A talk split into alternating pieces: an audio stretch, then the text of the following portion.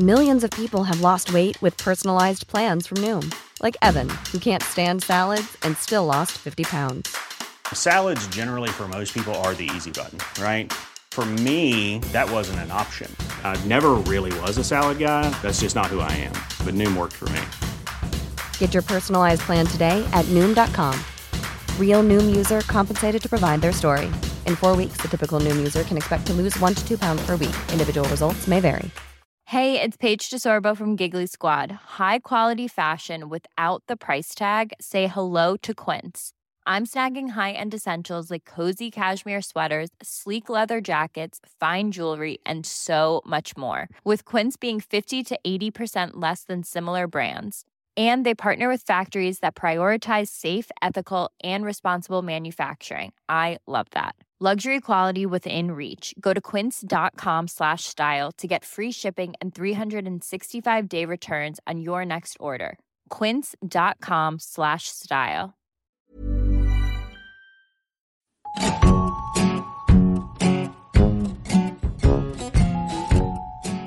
Welcome to Censored.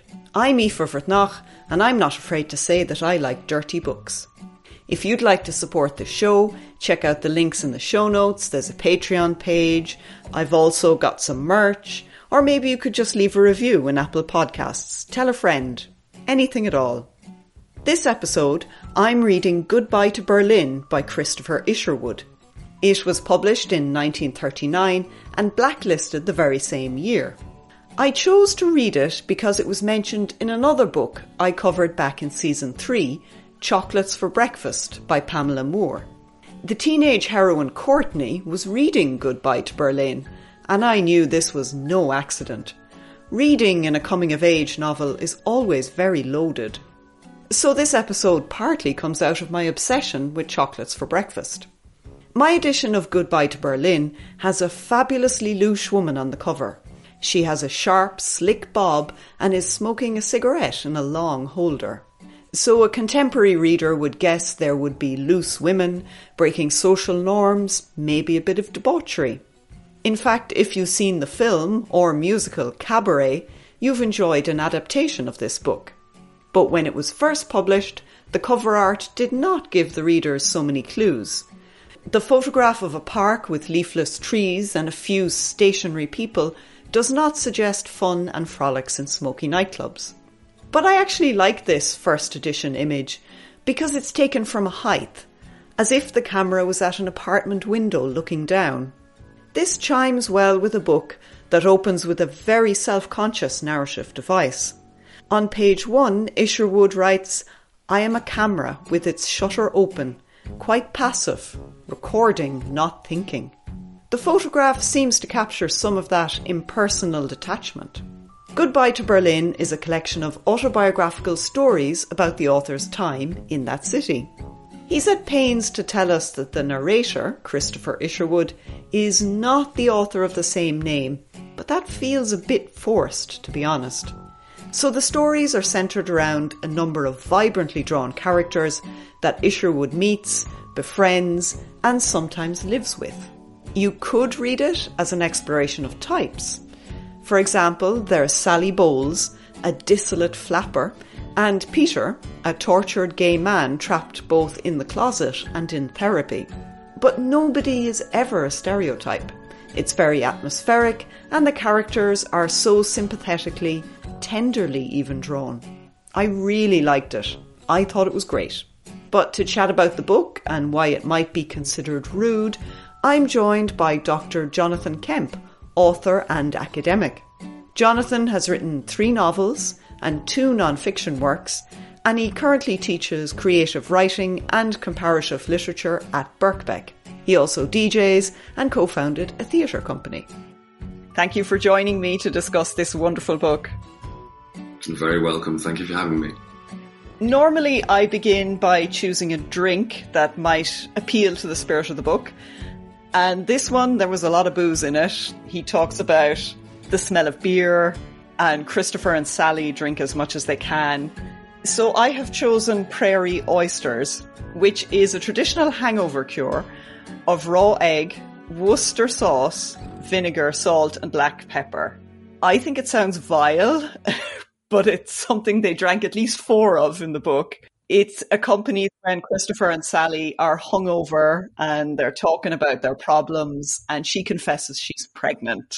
And I think that the hangover feels like quite an important mood in this book, and that's why I chose it.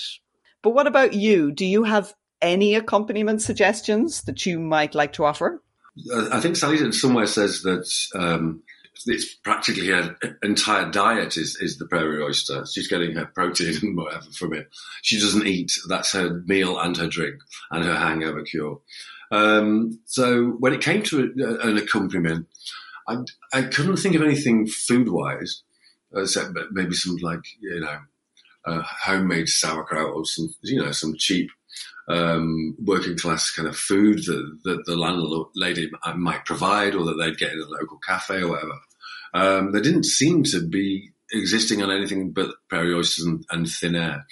Uh, so my answer, if you like, my suggestion is um, very much kind of coming from the film and I'm just thinking champagne. I'm thinking the, you know, the the the part, the, the, the kind of partying that they do with Maximilian, and, and the way that champagne very much leads to this kind of, you know, three way and um, and kind of lubricates all of that. That quite matches the decadence and the partying. it does. I can I can picture her, you know, glugging it. Yes, she is very much a party girl. yeah. So when I read it as a censor, mm. putting on this silly censor spectacles argument, and it's one of those special books that manages to offend on page one, which is just brilliant. Mm. Hits the ground running. yeah, it really does. And it's page one into page two, and I'll just read it out for everyone now. The electric sign is switched on over the night bell of the little hotel on the corner where you can hire a room by the hour, and soon the whistling will begin. Young men are calling their girls. Standing down there in the cold, they whistle up at the lighted windows of warm rooms where the beds are already turned down. They want to be let in. Their signals echo down the deep hollow street, lascivious and private and sad. I thought that was great. I just think it's brilliant. Yeah, there's some wonderful writing in it. And that's my interpretation of why I think they probably didn't get past page one. But there is so much in this book that would offend a censor from the 1930s. Do you want to offer any of your favorite parts that are transgressive? The existence of, of, of Sally is, is transgressive. I think for me, what was most striking rereading it was um, the very kind of present, visible self censorship that's going on you know, on, on Isherwood's part, the, the, the, the character that shares his name is an invisible man. Um, there are there are hints at his homosexuality, and that's kind of coming through with uh, um, conversations with Sally. She, you know, is taken as given that he has no knowledge about women and what women want from a man, for example. Um, and she she doesn't assume he's going to have any insights into heterosexual relationships at all. But it's um, it's never explained why. you know? And this whole I am a camera, this whole kind of removal of, of the narrator as a person of substance, a person with desires or genitals, um, it's quite interesting. I mean, it's an aesthetic decision that you know, in in a highbrow uh, manner, you can say is is aesthetic and modernist and whatever. But um, on one level, it's also a cop out. You know, the character Isherwood doesn't seem to have any romantic life. It's like he's observing other people's. Mm. You know, I mean, I think uh, the senses would have been bent out of shape by the the, chapter where um, he's holidaying outside of Berlin with um, the, the, gay couple. Um, I think that would have been very unpalatable, and as such, is one of my my favourite bits the high blown petty drama of the you know the older man trying to make the younger man respect, honor, and I don't know, just be with him in a way that is going to be impossible. And you kind of think, um, surely you should be a bit wiser than that.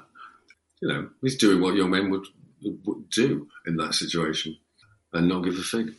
So yeah, for me, it was about not necessarily somebody with a red pen going through it, but uh, the, the Isherwood's red pen Isherwood's kind of like hesitation and um, reluctance to to give the the fictional version of him the full blooded experience of Berlin that he had. You know, he said for me Berlin means boys, but you could read that that novel and not see any of that, not assume that that's his um, experience of the city. That's a really interesting point about self censorship and this kind of reluctance to identify himself and bring himself into the narrative. I mean, he is there, but especially with Sally, you really feel he's holding back. He's holding back so much of their exchanges. Yeah, and it gives them um, leeway when it's becoming a, a, play, a musical, a film, to make him or to give him some kind of heterosexual love interest, which is never really there in any pal- palpable sense with, with him and Sally. It is very much their kind of, although I loathe the term fag hag, um, you know, scenario. You know, she's his, you know, confessor. She's his his um her her confidant, her her girlfriend. I mean, I read somewhere they were saying it's like an older sister, even though she's younger. But it's much more like you know a gay man and a fag hag a bit. Except the gay man's dialogue has been removed. He's he's never coming in telling her about you know, last night's shag or anything. And you feel like in in real life that would have been going on probably. They would have been giving her, you know, gruesome details. And so it does very much feel like he's got uh, masking tape across his mouth most of the time. It did seem as the book went on he came a bit more to the fore, I thought. Like you felt he was slowly emerging into like into a more defined personality that he couldn't sustain that level of invisibility uh, when he's in the pub, isn't it, with all the socialists and the radicals and the lefty artists. He said, you know, he seems to be more of a person as a an, an identity there. Yeah, it's reactive though, isn't it? It's, it's, kind of confronted with that. He starts to gain some kind of shape, some kind of definition, some kind of clearer lines. Um, seen as a whole, it's very interesting that that kind of grand gesture am a camera, it's unsustainable across the entire book. It, he's, he ceases to be just simply a camera. He ceases to be simply this observing eye, EYE, not, you know, the, the, the, the singular first person pronoun, which is interesting stroke telling of that device itself. That device is unsustainable and is this Isherwood's subtle um, admitting defeat. Mm. That the, the, the, narrator has to take shape, that he has to step forward and have some values, some um, characteristics, some beliefs um, that make him a character, uh, not a camera, not a kind of impersonal, objective recording machine, but you know somebody who's got a, a mind and a heart that um, start to speak and, and express themselves and, and um, uh, defend certain things and put down others. Um, it's, it's, heartening on one level because you think you want to applaud, but on the other level, you go back to the page one and you go, like, hold on a minute, I thought you were a camera. I thought you, cameras don't kind of suddenly tell you what they think or believe about something. That point about reaction, do you think that the increasing presence of the Nazis in the in the text is part of why he can't sustain that objectivity because it's hinted at at the very beginning, but it just gets bigger and darker and more violent and more dangerous. The presence of the Nazi street violence, and it maybe is that part of why it doesn't work. Do you think? Absolutely, I think yeah, that there is the um, in the failure of that, you know, standing to one side and, and simply scribbling down everything you're observing there's the recognition that you know you can't stand um, neutral in the face of that kind of violence and and um, right wing thinking. It's it's it's it's it's a call to arms in some sense, and we're going to kind of minor note sense, that is um, I like to think part of the the design, if you like, of the book. That uh, as he encounters and observes in that camera-like way an increasing um, oppression and oppressive environment, that to, to, do nothing would be, you know, the wrong thing. It would be abhorrent. So in that ditching of the neutrality is the emergence of a, a political voice. And whilst it's never overtly or expressly about defending gay lives and, and, and gay rights, you can't help but read that into it. I think retrospectively that this is Isherwood gaining some sense of self that is um, empowering in the face of people who, who want to stitch a pink triangle onto him. Was this book controversial because of the queer content outside of Ireland? I know it's banned in Ireland, but did anyone find it offensive in the reviews? Was there kind of a note of concern about its content, or how how was it responded to?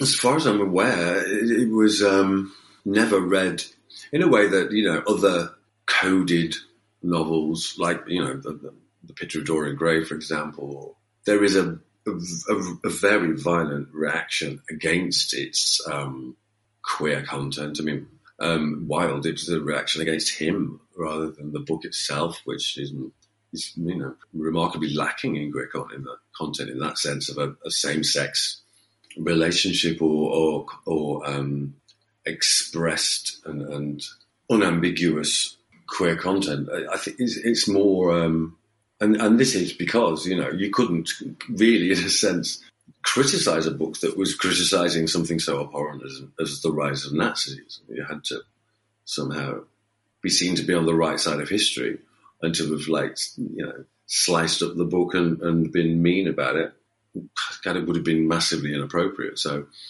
he gets away with it because it's this big subject that we're, we're all desperate to be seen to be on the on, on the on the winning side, if you like, the right side. I think it was admired, really, or, or if not admired, then I, I, you would kind of begrudgingly accept that this is an important voice amongst many important voices that are you know, addressing this historical um, event. So, no, did you you were aware of anybody who was, you know, you know, lighting the match to demonstrate their hatred of it? No, it doesn't seem to have been uh, something that offended in general. No, I mean, obviously, the Irish censor is super sensitive. The, perhaps the immorality, and you know, I'm saying that with huge scare quotes of Sally's character. You know, she's 19 and she's worldly wise. She's you know putting it about. She's surviving from her sexual appeal and her willingness to you know jump into bed with a different man each night. But it, it's not done in a salacious way. It's done in a, in a, gritty kind of like this is how she would survive in this city at that age, and she's on her own. You know. But you, people might have had issue with that, certain reviewers. Sally seems like she has such a, a dry but yet a sweet way of looking at a life that she's finding both difficult and enjoyable. It's quite, you know, ambiguous. Like she's having good time. And she and she seems to have, you know, wise beyond her years. She's she's kind of the Urtext. She's kind of like the original of a character that, that feels overly familiar by this point we feel, I feel like I know her, not only from personal experience, but from other books. And that's interesting because, you know, I couldn't possibly kind of cite one example of like, she's like so and so in so such and such, but um, she feels very real. And at the same time, she feels a representative of a type. Ready to pop the question? The jewelers at BlueNile.com have got sparkle down to a science with beautiful lab grown diamonds worthy of your most brilliant moments. Their lab grown diamonds are independently graded and guaranteed identical to natural diamonds, and they're ready to ship to your door. Go to Bluenile.com and use promo code LISTEN to get $50 off your purchase of $500 or more. That's code LISTEN at Bluenile.com for $50 off. Bluenile.com code LISTEN. Millions of people have lost weight with personalized plans from Noom, like Evan, who can't stand salads and still lost 50 pounds. Salads, generally, for most people, are the easy button, right? For me, that wasn't an option. I never really was a salad guy. That's just not who I am. But Noom worked for me. Get your personalized plan today at Noom.com. Real Noom user compensated to provide their story. In four weeks, the typical Noom user can expect to lose one to two pounds per week. Individual results may vary. Hey, it's Paige DeSorbo from Giggly Squad. High quality fashion without the price tag. Say hello to Quince. I'm snagging high-end essentials like cozy cashmere sweaters, sleek leather jackets, fine jewelry, and so much more. With Quince being 50 to 80% less than similar brands. And they partner with factories that prioritize safe, ethical, and responsible manufacturing. I love that. Luxury quality within reach. Go to quince.com slash style to get free shipping and 365 day returns on your next order. Quince.com slash style.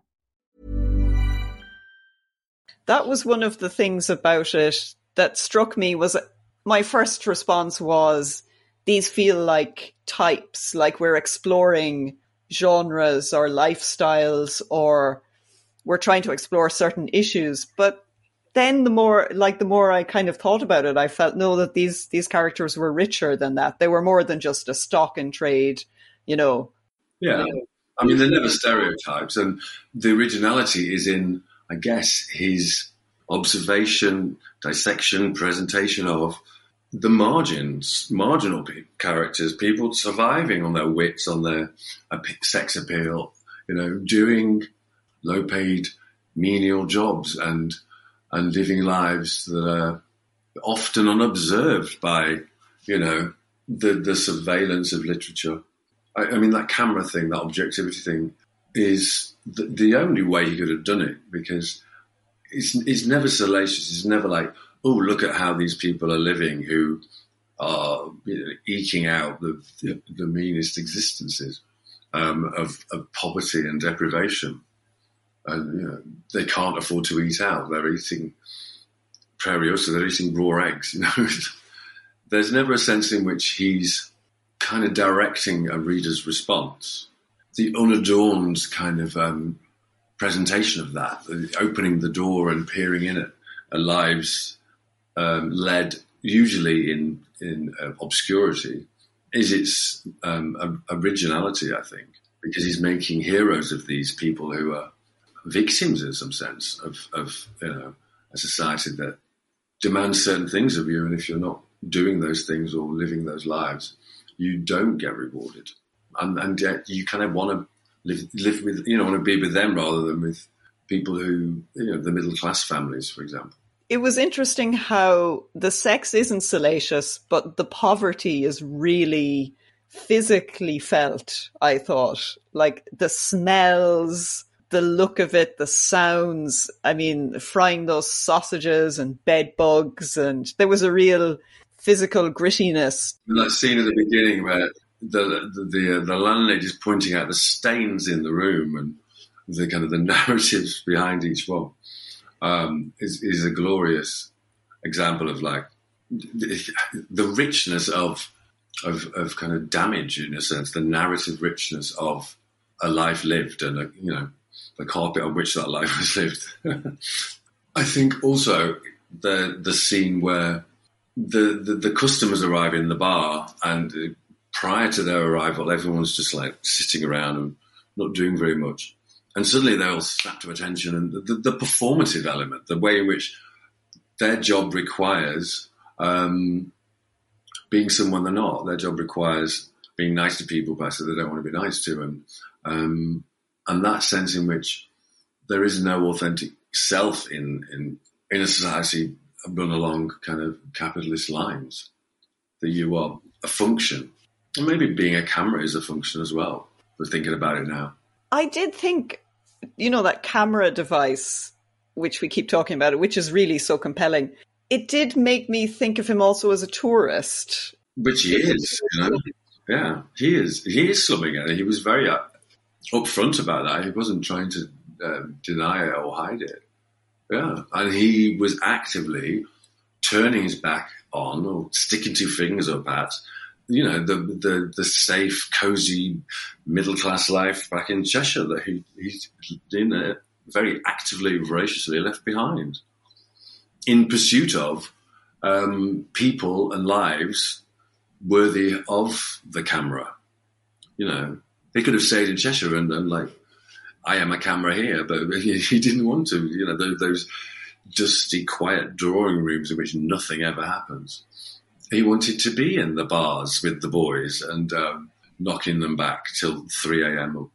There's, there is that kind of, um, you know, squalid glamour of the book and the, the appeal of that, you know, writ large in the musical to, with the torn fishnets and the badly applied makeup of the showgirls and whatever.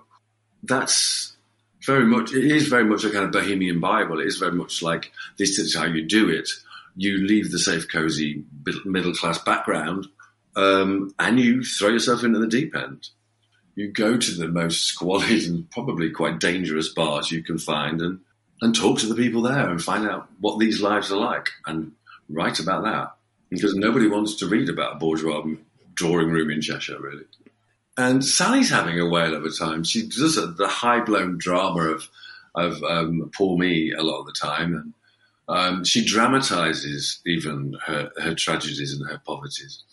Um, yeah, where would she be without them? they, they, they, they give her a purpose, mm. you know, survival in, uh, in, um, and, and not just survival, but glamorous, stylish survival. Getting to the places that require a prairie oyster the morning after, you know, this is, this is the pursuit of the bohemian. She wants it, however much she might be seen to complain about. The struggle she wouldn't have it any other way, I don't think. Didn't she leave a boring drawing room lifestyle as well to go have fun on her own? She kind of abandoned her family. Yeah, and God bless those who do.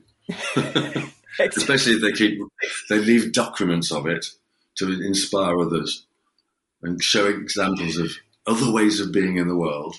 And, and it's, it's, it's for that that um, I primarily admire the book and admire Isherwood for writing it. Really, that it's kind of a, the door opens on something else that, you know, just has um, such kind of illicit and squalid and yet glamorous appeal. I mean, I love it. You don't have to persuade me. yeah, I love it too. And um, so, shall we play censorship bingo then? So, we start as usual with breasts. I thought there were breasts mentioned in the book. I'm pretty sure there are. And does, doesn't Sally refer to her own as being inadequate at some point? There must have been. It just feels like it was, even if I can't. I think we got to tick that one. Mm. Next up is bestiality. Well, no, I don't think it went that far. No. It might have been a, a, a topic of conversation, but we don't see it. We can't tick that, unfortunately. Then sex work. Well, obviously. Yeah. I mean, Peter, in one sense, is, is the, the kind of the gigolo, isn't he? He's the he's um, jumped up rent boy, really, in many ways. It's the older man's flaw not to see it in those terms, really. Mas- you know, masking it as love or hoping, pretending that it's a relationship rather than the financial. And even page one, I mean, there it is, you know, rooms by the hour. So I think we'd have to take that one with bells on. Absolutely, yeah. Racism. Well, yes, because anti Semitism runs through the whole text. Mm. Quite importantly, it grows in importance as as as it goes on. I think so. We definitely tick that. Drugs. Now, other than booze, I couldn't remember any explicit references. No, no. I mean, the musical makes more of it.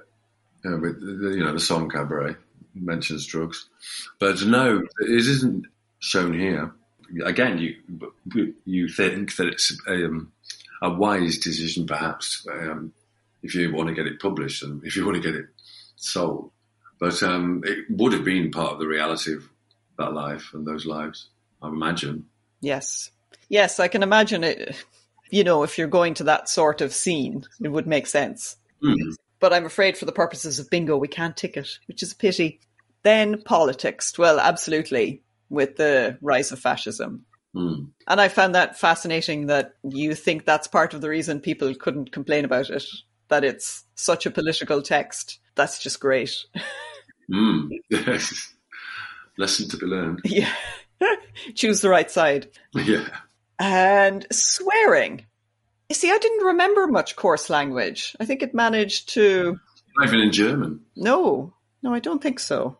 No, they're all very well managed in that respect. They are. Disappointingly so. You kind of almost want Sally to be a bit more foul mouthed because you imagine she would be a kind of she's reacting against her background um, and against her femininity, um, and it, you kind of expect her to swear like a trooper, and then, then she doesn't. She's actually quite well spoken and polite, but but she's talking about the most outrageous things in this frank, candid manner that you, you wouldn't expect a good girl from where is she from? Lancashire. Yeah, it's it's not sweary. There's no swearing. I'm, but again, I mean, it, it's often it's it, it's the, there is an example of the censorship. If he had put it in, it would have been taken out. So, uh, infidelity. Well, nobody important is married, so and I mean, marriage doesn't matter to these people. It doesn't seem like that's an important. We can't tick that. And then crime. Well, yes, plenty of crime. Hmm. Then genitalia. No, because it's not an explicit, like you say, it's not salacious. No. Again, you imagine that friendship would have evolved a, a candor, perhaps, that, that isn't represented. Yes, the uh, sharing of bedrooms. There's a lot of sharing of bedrooms without Yeah. saying what people look Yeah, like. yeah. And then there's abortion. Well, yeah, there's a whole section where Sally procures an abortion. Hmm. So, yes, definitely. And that, you know, that probably would have been pretty outrageous. The, the just the frank, practical way in which she she does it. And she even she even fibs to the uh, nurse and says that Isherwood is the father because she couldn't bear to be thought of as a poor abandoned girl. You know, she wanted the respectability of a boyfriend. And it's it's kind of one of those interesting, kind of contradictory moments with her because she, she's sticking two fingers up like Isherwood did with uh, at the you know the, the strictures of that background, and yet she she doesn't want to be seen as uh, abandoned. Yeah, she is contradictory. I mean, that's why she's so great. She's so much fun. Mm. Yeah, And then orgies. I don't think anyone mentioned them, but you feel like they're a distinct possibility. you know, disappointingly lacking. Yeah, shame. Then sexual assault. I don't recall anything. Do you? No. And again, I mean, Sally probably would have been running the gauntlet every time she stepped outside. You know, as a as a, a woman probably presenting almost as a prostitute. Hmm. It would have been part of her reality, but it's not in the book. Yes. I mean, he, he was gritty, but he only went so far. Yeah. And then the next one is extramarital pregnancy. Well, yes. I mean, if Sally needs an abortion, then she must be pregnant. Yeah. Masturbation. I don't think so. Like, once again, the shared bedrooms, but Yeah. Mutual or otherwise, I didn't find any of it really. sadly, we have to leave that one. And sex toys. No, not that either. No, no. Come on, Christopher. I mean, Berlin is supposed to be bad and dangerous. this one, I've been thinking about feminism. Sally challenges a lot of ideas about, you know, what women should do, but she's not doing it for feminist reasons or anything. Yeah, I mean, it'd be interesting. There must be feminist readings of it or feminist analyses of her character, but Yes. I think we could probably tick it. I would like to tick it. Yeah. Yeah. I don't know where Isherwood stood with feminism, of whether he was deliberately presenting a woman who's, you know, fighting to live a bolder, bigger life than society was allowing young women to live at that time. I mean, for me, rereading it, it was shocking to be reminded that she's only 19. She seems so much older. Yeah, and, and you know, very capable of um, surviving. And the next one is divorce. Well, definitely not, because marriage doesn't feature. So I think we could leave that out. And then contraception. I didn't notice anything, not even a discussion of its existence. Which is something that you know you think might have gone on. I mean, the landlady recommends. Does she recommend an abortionist? Yes, she does. Yeah. So you know they, they might have had a discussion because you know she's no innocent. In spite of her full respectability. Hmm. And then next up is menstruation. Well, no, no. But presumably, if you're having pregnancies, then it's, it's occurring. It's implied. and then blasphemy. Well, apart from the fact that the whole thing, if you were religious, is blasphemous. See above. Yes. See the abortions and the sex work and yeah, extramarital pregnancy. Take your pick, really. But no, I, I don't recall any kind of like explicit use of the Lord's name in vain. No, and there's no attempt to challenge the the concept of Christianity. It's just ignored. Mm, it's just a deeply unchristian book.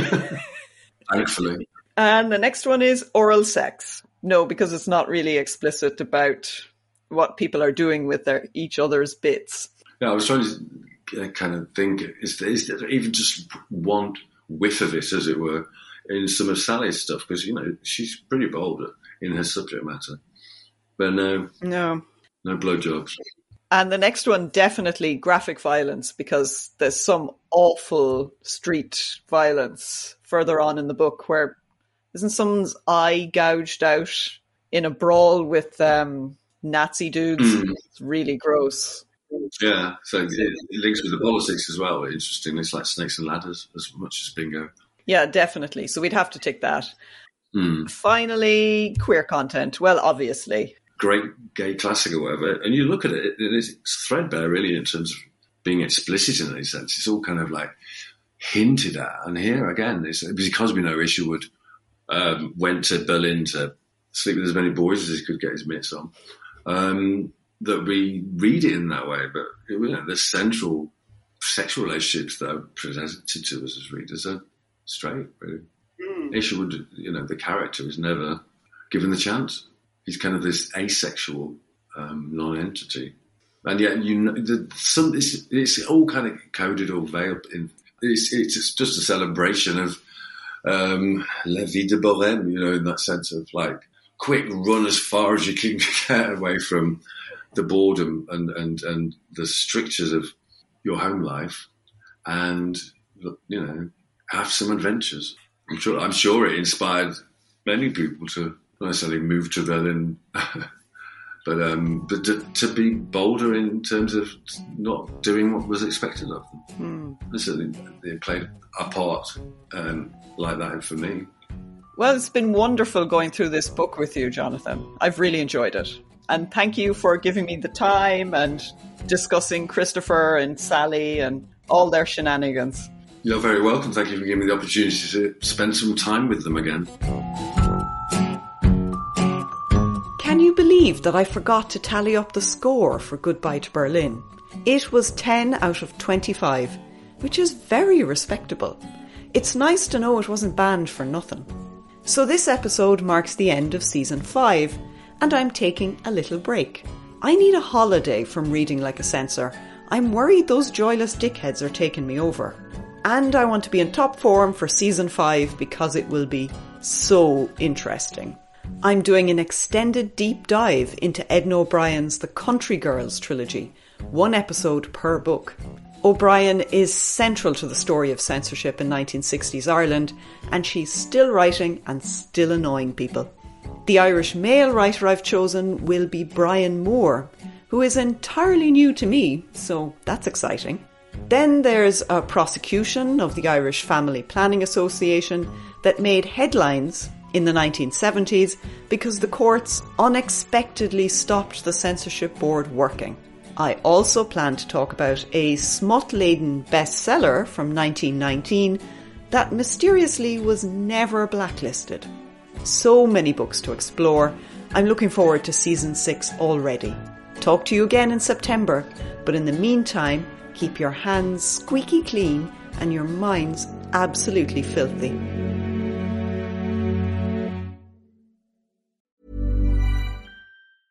Hey, it's Danny Pellegrino from Everything Iconic. Ready to upgrade your style game without blowing your budget? Check out Quince. They've got all the good stuff shirts and polos, activewear, and fine leather goods, all at 50 to 80% less than other high end brands. And the best part? They're all about safe, ethical, and responsible manufacturing. Get that luxury vibe without the luxury price tag. Hit up quince.com slash upgrade for free shipping and 365 day returns on your next order. That's quince.com slash upgrade. Planning for your next trip?